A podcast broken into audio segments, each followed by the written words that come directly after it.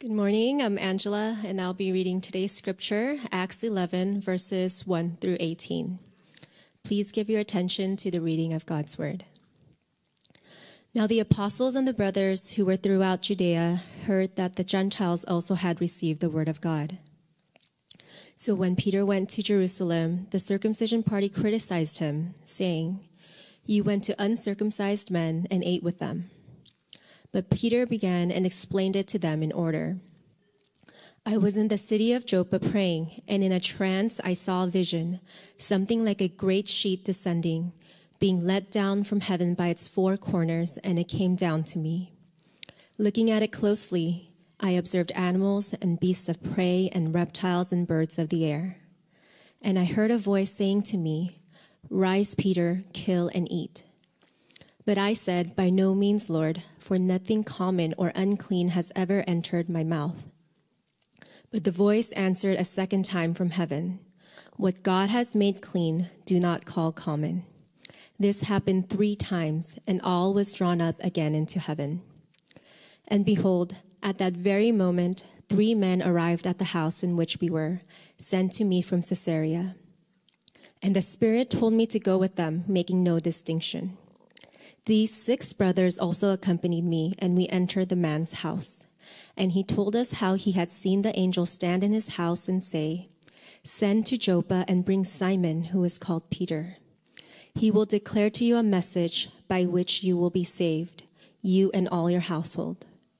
As I began to speak, the Holy Spirit fell on them, just as on us at the beginning. And I remember the word of the Lord, how he said, John baptized with water, but you will be baptized with the Holy Spirit. If then God gave the same gift to them as he gave to us when we believed in the Lord Jesus Christ, who was I that I could stand in God's way? When they heard these things, they fell silent. And they glorified God, saying, Then to the Gentiles also God has granted repentance that leads to life. Amen. Now let's give our full attention to the preaching of God's word. Thank you, Angela. Good morning. My name is Dan. I get to serve here as the youth director at Christ Central. Thank you for joining us today for worship. And again, I hope you've had a wonderful Thanksgiving weekend, a break from work, and an opportunity to share a meal with family, friends, and loved ones. Well, we pick up with our Acts series today, and one of the major themes throughout the book of Acts is this theme of the outsider coming in. One who did not belong, finding belonging with others. One who was disqualified, now accepted and welcomed.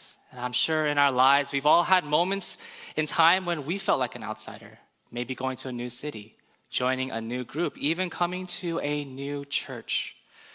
What if, though, instead of being outside of a group of people, we were outside what was the greatest gift, outside of what it meant to be full, complete, whole, and fully loved in our lives? Know, so far throughout the book of Acts, the gospel, this good news of what Jesus has done, of how we find our wholeness and our completeness, has been spreading amongst these Jewish people, these Jewish Christians who've heard this news. But slowly but surely, it's extending to people outside of that group, people who didn't belong before, people who were always outsiders. And in Acts 10 and 11, which we're going to be looking at today, we see that the gospel spreads definitively to a non Jew, an outsider named Cornelius. That God uses imperfect people in unexpected ways to bring Cornelius and many others inside, belonging into his people.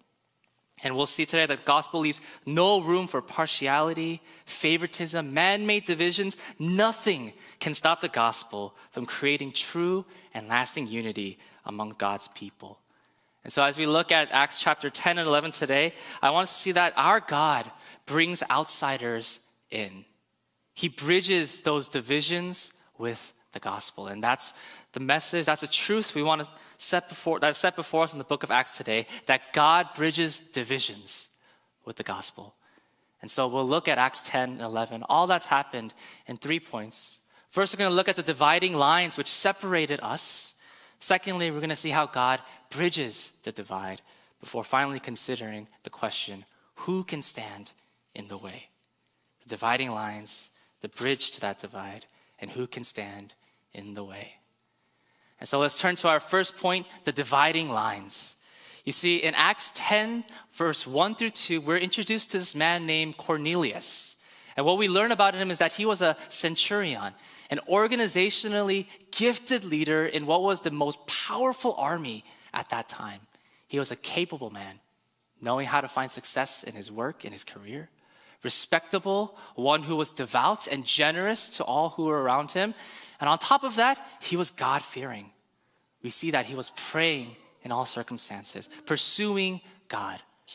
You know, if, you, if this was a resume given to you, this would be someone who would fit as a God fearing leader, and yet he was an outsider.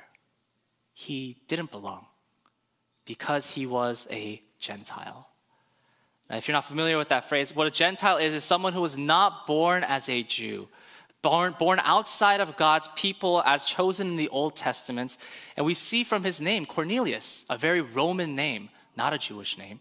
We see the group that he's in charge of, an Italian cohort, likely made of soldiers from all different places, but not from Jerusalem or from the Jewish people. You see, he was outside, born outside, associated with those outside, and to be outside meant to be excluded from God's people, from God's promises, from truly being full in his life. And so we see Cornelius here, but we're also introduced to another figure, perhaps very similar, but also very different Peter, an apostle who was one of Jesus' closest disciples. He was the representative speaker for the early Christians. In Acts 2, when the Spirit first falls upon the first Christians, Peter is there who stands up and speaks and explains the gospel. So he was a God fearing leader, but the difference was he was a Jew. He was born into the culture. He lived, breathed, understood what it meant to follow God's law, what it meant to submit to these cultural customs and rites. He was as in as in could be. And so we're introduced these two figures, these two central figures, both God fearing, but one was in and one was out. Because there was a dividing line in the middle of them. And that dividing line was rooted in the Old Testament distinction between those who were God's people and those who were not. Because you see, Jews were those who were first circumcised.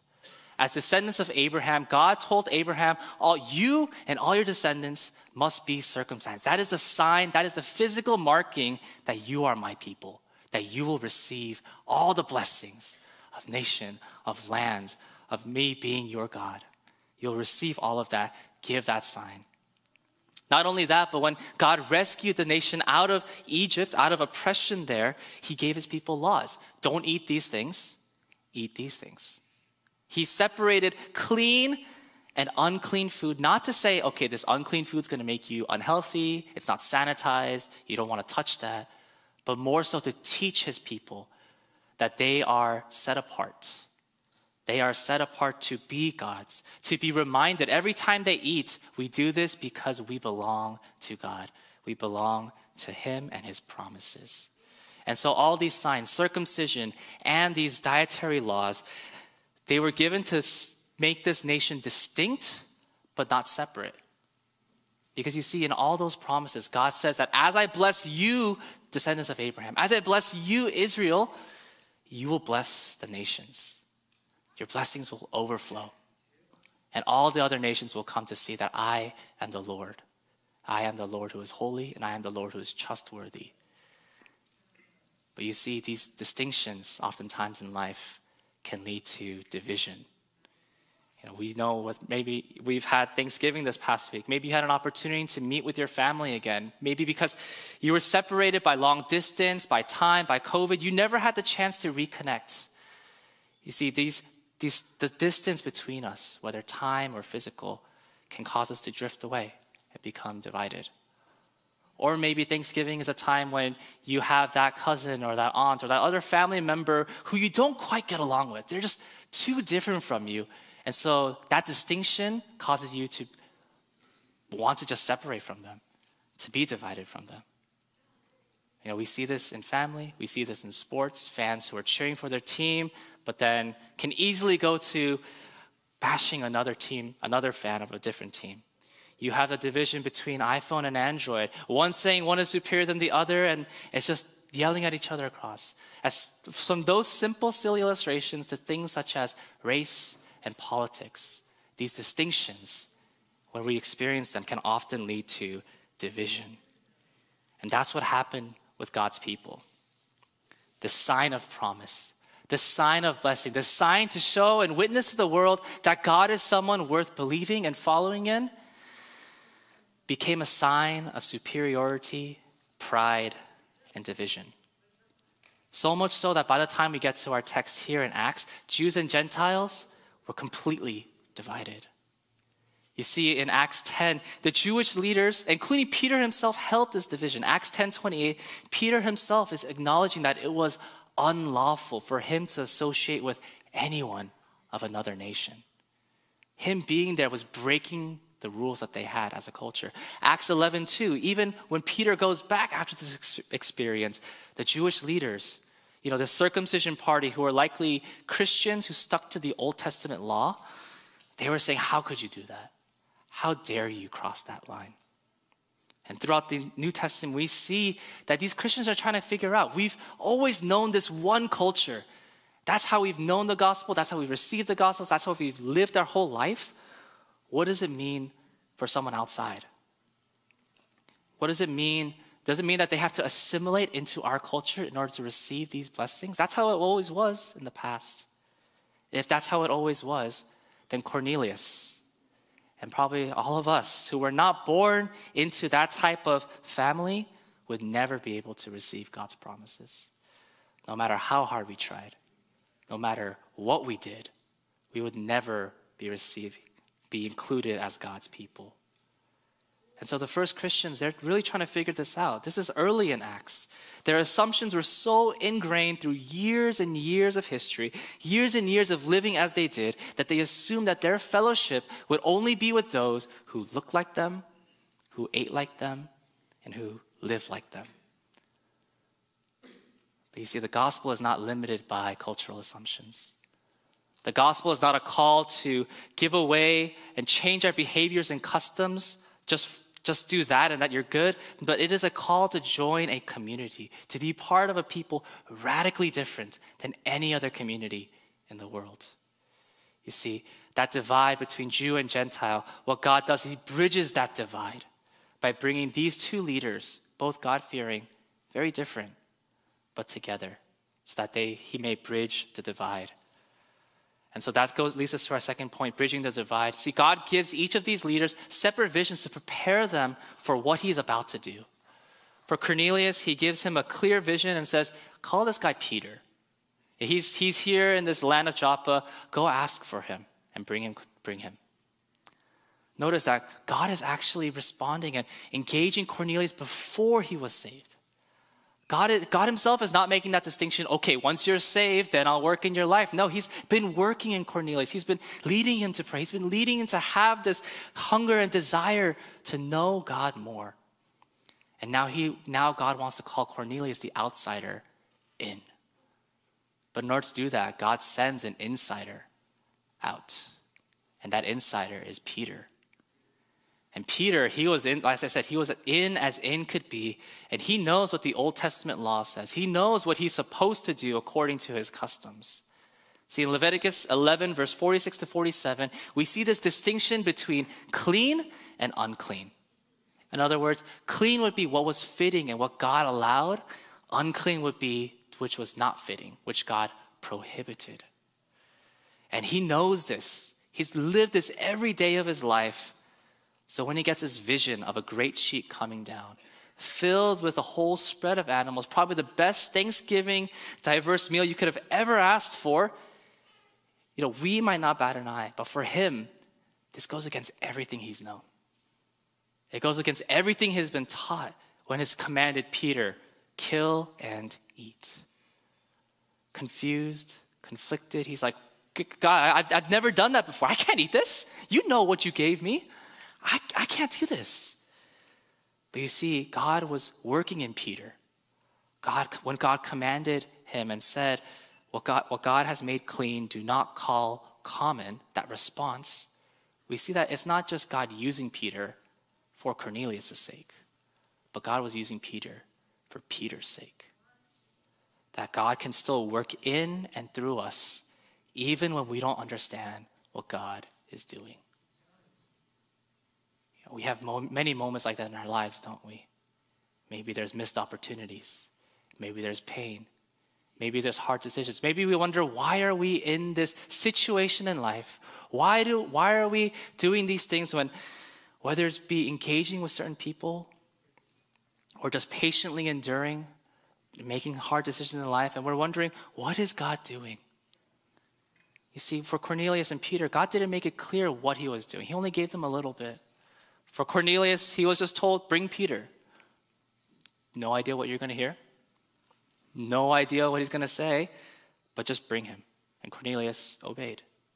For Peter, he was given this vision of animals, confused right afterwards, confused when the messengers came, confused even when he met Cornelius, to the point that he's, when he meets Cornelius, he asks him, Why am I here? This is, this is the apostle, his apostle Peter, the spokesperson for, for this new Christian movement. He's asking, Why am I here? See, we can't see, you can't see the impact of our actions in the moment. But when we look back, we see that in every circumstance, both good and bad, expected and unexpected, God was orchestrating something beyond what we could see, beyond our own vision. And that's the case with Peter. He didn't know what God was doing, he only had an incomplete picture of God's greater plan, and yet Peter obeyed. He laid down his presumptions, crossed over that cultural line, and went into Cornelius' house. And once he arrives, he finally makes the connection. He finally makes the connection between his vision and what Jesus taught in Mark chapter 7. When Jesus taught that food was not makes you unclean, it's what comes out of the heart. It's not what you're eating, it's not these divisions, it's not those things that are the main issue. The issue is the heart. Because the real divinity, because both Jews and Gentiles were marked by sin, separated from God. Both were facing God's righteous judgment and in desperate need of grace. And what Peter and his fellow Jewish Christians received in Acts chapter 2, which we saw a couple weeks back, that same grace was now about to be poured out, not just on Jews who shared the same kind of things that Peter and his friends did, but on Gentiles as well, because they had the same curse of sin, but are offered the same gift of grace. And that grace, that gift of grace, which crossed the line, bridging the divide between holy God and sinful humanity, his name is Jesus Christ. And as, as Peter says, he is Lord of all. That's how he calls Jesus, Lord of all in Acts chapter 10. Not just Lord of the Jews, not just Lord of his culture, Lord of his people, but Lord of all. Across generational lines, across ethnic lines, across socioeconomic lines, across state lines, across country lines. He is Lord of all. Which means then that same gospel offered by our Lord is also offered to all. The same good news that Jesus lived died, and was raised for the forgiveness of our sins, that all who believe in him no longer are going to be marked by sin, no longer are going to be dragged down by their brokenness, but can have hope, can have fullness of life, can have joy as they are restored to God, who not only made all things, but sustains all things and will restore all things. You see, that gospel becomes the driving force, becomes the central mass to which then this new community, this new people of God are defined as. No longer defined by physical markings, no longer defined by the food we eat, but by the gospel of Jesus Christ. All people from all different walks of life can be united together, worshiping and following one Lord and Savior as people who are free. Free from sin, free from death, knowing that even when this life may end, that we have hope that God will not abandon us, but will raise us up and restore us to a better, better life. That's the gospel. And that's the thing that which marks God's people. And so, if that's what God was doing, if that's what God not only poured upon the Jews, but also poured upon the Gentiles, then we have to ask finally who can stand in the way? If God is the one doing this, who can stand in the way? Because not even Peter's words could stand in the way. As we read this account in Acts 10 and Acts 11, Peter can't even finish a sermon. He, he starts talking, he mentions Jesus, and all of a sudden God's like, I can't wait. Let's pour down the Spirit. It's, it's, it just falls. And Peter is surprised. The, his fellow, fellow Jewish Christians are surprised. How is it that they're receiving the same gift that we did? Well, it's because God is bringing together these two events. Acts 2, when I poured the Spirit upon you, Peter, and your people, and now Acts 10, where I poured upon the nations. It's the validation of what Christ has done, that when Christ is preached and proclaimed, that the Spirit is working to bring people to faith of any and every nation. You see, that's why Peter in Acts 11, verse 17, he, when he recounts these events to his critics, he says, Who was I that I could stand in the way? It was not my power, it's not my message, it's not my ability, but it's God working through me. God working through Peter to bridge that divide which the Gentiles experienced. And if this is truly God's work, then nothing can stand in the way. That this gospel, the good news of Jesus Christ, becomes the gospel for all nations, for all peoples, for all circumstances. See, the gospel redefines Peter's understanding of Jesus' lordship. Again, not Lord of just his people, but Lord over all people. And for all who believe, hear and believe, they're part of this new community. This new community now doesn't mean that all distinctions are obliterated. No, obviously, there's still distinctions that we experience, whether you're an older person or a younger person, whether you are from a specific region or a different location. There are these distinctions that we still experience. But now, in the gospel, those things don't define us, they don't divide us. But when we share this common gospel, this common good news of who Christ is for us and for our neighbor, then those distinctions can really become an expression, a celebration of the diversity that God has given. And we see that it enables us, as we see what God is doing, to then be part of that and to support and be even instruments and means to which God spreads the gospel. You see, in Acts chapter 15, and a couple chapters later, uh, the, the gospel is spreading like wildfire to the Gentiles. And they're, they're thinking, how do we bring these Gentiles in? Are they supposed to be like us? Like, is it, is it cultural assimilation? Or, but they're so different. What, what do we do? And Peter stands up. Peter stands up and he says that they've received the same spirit without distinction. Why would we want to make them fall into the same same kind of distinction, same rules that we were part of. Because what defines us is not the physical markings, not how we look, but in who we believe. Because God Himself shows no partiality in pouring out the Spirit, we too, as a community of Christ, ought to grow in what it means to show no partiality for one another here and for one another out in the world. In fact, even here on this Sunday, Communion Sunday, it's an opportunity for us to gather as families, those who are older, those who are youth students, those who maybe are visiting church for the first time or have been coming here since this church started, coming together, sharing one common bond that we believe and we worship and we celebrate our Lord Jesus Christ. And that celebration may not be perfect. Our witness may not be perfect. And we see Peter's witness was not perfect.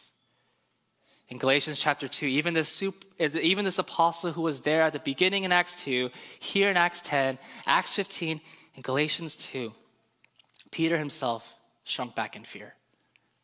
He pulled away. He was fearful of those who would criticize him. But what the amazing thing is, again, going back, who can stand in the way? not even Peter's mistakes can stand in the way. Not even your mistakes can stand in the way of the gospel going forth. But instead, is an opportunity. It is an invitation to then your, ourselves be reminded of what the gospel is for us. And then in our weakness, in our moment, in the unique circumstances that God places us in, we become instruments to then spread the gospel. Not to pull away, but then to pull in, to lean in, and to share and to be reminded of this good news. And so, to close, what about us today? Now, there's no more apostles like Peter. We may not see the Spirit poured out at the sheer mention of Jesus, but that same God who shows no partiality is then inviting us to experience what that's like.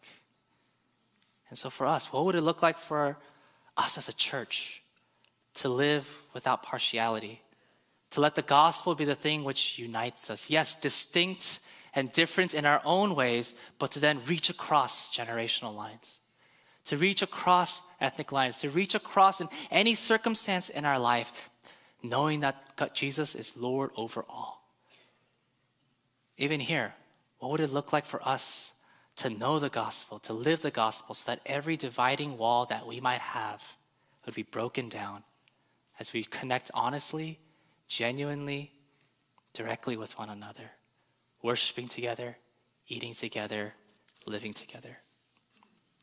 See, Peter became a bridge for the Gentiles, and as a result, many were saved. And here it's a reminder that that same spirit is at work. And my hope and prayer for us is that even if we don't have it all figured out, they obviously didn't in Acts 10 and 11, but even if we don't have it all figured out, that there's one thing that we have figured out. this one gift that we've received the gospel of Jesus Christ would then bound us together as a community, unite us, and empower us to then be bridges to one another, to be bridges for others outside, and for all to know and believe that the gospel is good news. For us to know that, for others to know that. That's my hope. That's my prayer. And that's what Acts encourages us that God bridges divides with the gospel. And so, Church, let us consider what that looks like in our own life. Let's consider what that looks like here. And let's seek fervently to know the gospel more and then to experience the gospel more with one another. Let's pray together. Heavenly Father, we thank you for the gospel. God, we thank you that you showed us grace and mercy in Christ, that our salvation and unity is secured and strengthened not by how perfect we are, for Lord, we are sinful people weak people, but in how perfect and how powerful Christ was and is. And so we ask and pray that our church would grow to know this gospel and to seek to make it known for the glory of your name. We pray all these things in Jesus' name. Amen.